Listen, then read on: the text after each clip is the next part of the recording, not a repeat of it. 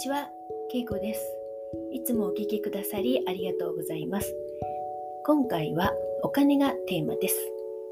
まず、喜びのご報告をさせてください。昨日、リスナーさんから100万円の入金がされたよって教えていただきました。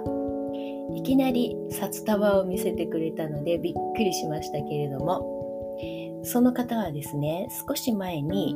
家を新築されて還付金とその他にもいろいろと予想外のラッキーな入金があったそうです。でその100万円の入金以外にも入居されてしばらくの間電気代が手違いで業者さんの方で支払われていたことに気づいてでそれ自分で払いますよって言ったのにいやいいですってって言ってもらってそれも支払わなくて良くなったそうなんですよ。で予想外の入金にすごく喜んでおられました。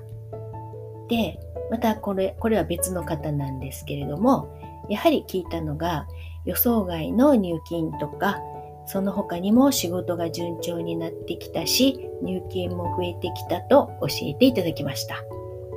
もちろんお二人とも聞いているとお金以外にも自分自身の飛躍的な成長を感じておられますし家族のことや職場のことでも良いことがどんどん起こっているんですよね。お二人とも以前より生き生きしているのが私も客観的に見ていてすごくよくわかります。このお二人の共通点はもちろんエイブラハムを真剣に学び出して本を読んだり瞑想や感謝する習慣を始めたり生活の中に引き寄せの法則を素直に取り入れて実践し始めた方々です思考がピュアでポジティブで素直に引き寄せを実践し始めた人ですまだまだエイブラハムを知らない方がいる中でもうこれを知った方は本当にラッキーですよね。もうあの、信じたもん勝ちですね。本当に私そう思います。それで私自身の以前のことを思い出したんですけれども、私もスピリチュアルを知っていろんな人の本を読み漁っていましたが、やはり最終的にエイブラハムにたどり着いて、その教えを純粋にやってみようって思ってやり始めたらどんどん気分が変わっていくのを実感できたので続けていたらいろんな奇跡的な良い変化と嬉しいことがたくさん起こり始めました。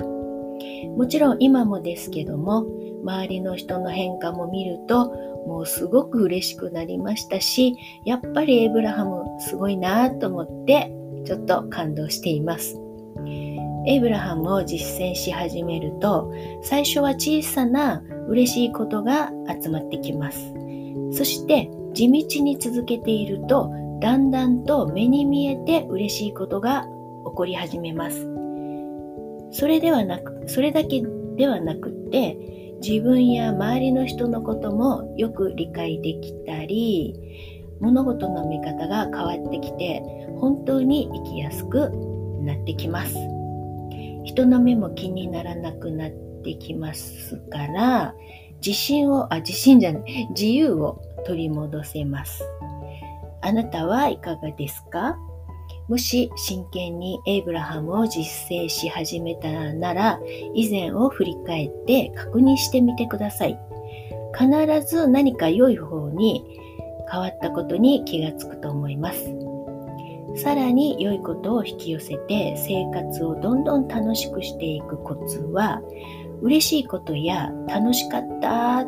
よかったとかいうことを、えー、感じた時と過去のことも含めて何回でもそれを思い出して、えー、その気分いい気分をですね1分以上噛みしめてください。1分以上その喜びや感動感謝を感じていると引き寄せの作用点がポジティブ方向に変わって法則によってまた次の喜べる引き寄せが働き始めますのでぜひこれは毎日やっていただきたいと思います。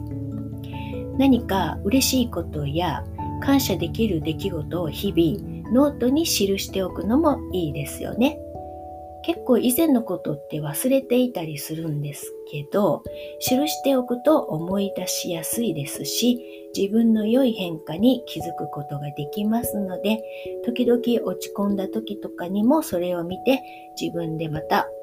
元気を取り戻しやすくなりますし、また前を向いていこうって思えます。私も毎朝感謝をかみしめてから一日をスタートするようにしています。本当に変わってきます。やはり感謝は最強です。あなたも地道にあらゆるものや自分にも感謝してから一日をスタートすることを朝のルーティンにしてみてください。もうされている方もあのいらっしゃるとは思うんですけれども、これはエイブラハムも教えていますが、とても大切な習慣です。朝、瞑想して気分を整えて、感謝をかみしめて、喜びから一日をスタート。本当に変わってきますから。お金を使う時も感謝していい気分で使っていますか？お金を使う時の感謝の感情が次の感謝できることにつながりますので忘れないでくださいね。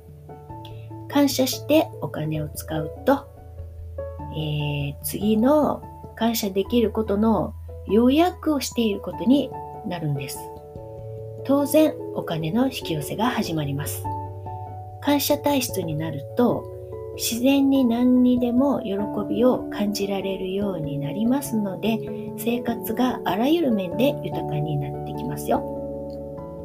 ここまでお聴きくださりありがとうございました。またよかったらお会いいたしましょう。